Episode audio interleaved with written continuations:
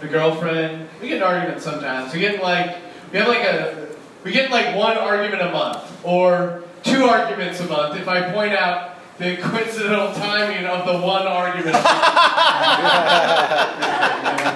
then it's another argument about me pointing out the very cyclical blow up argument. You guys ever? It's embarrassing.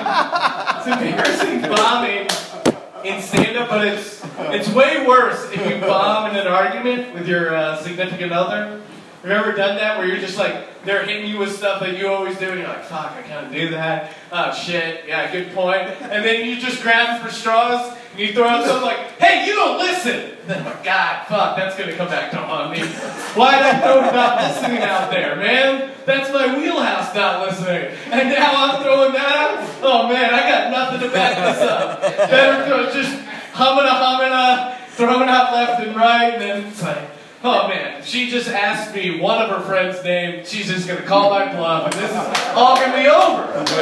Why did I even bring up listening? That was the worst strategy of all time. Some weird perverse psychology. It's like, what's your least favorite thing? Listening. Accuse her of not listening. What? Why would I do that? Now I'm gonna have to listen about how she listens. I ain't tuned out during that part. This is not gonna go well. Why'd I go with that listening?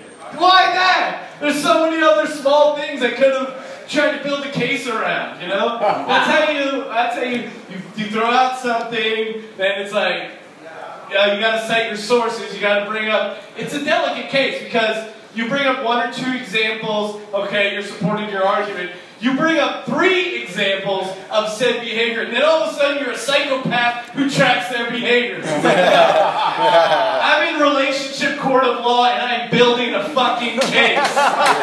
Okay? I'm not a maniac, but on December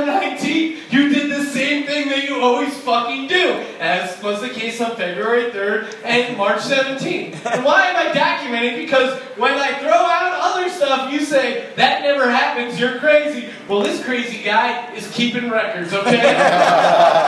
you can't win. Either you're a crazy maniac who keeps records, or you have no evidence to support your case, okay?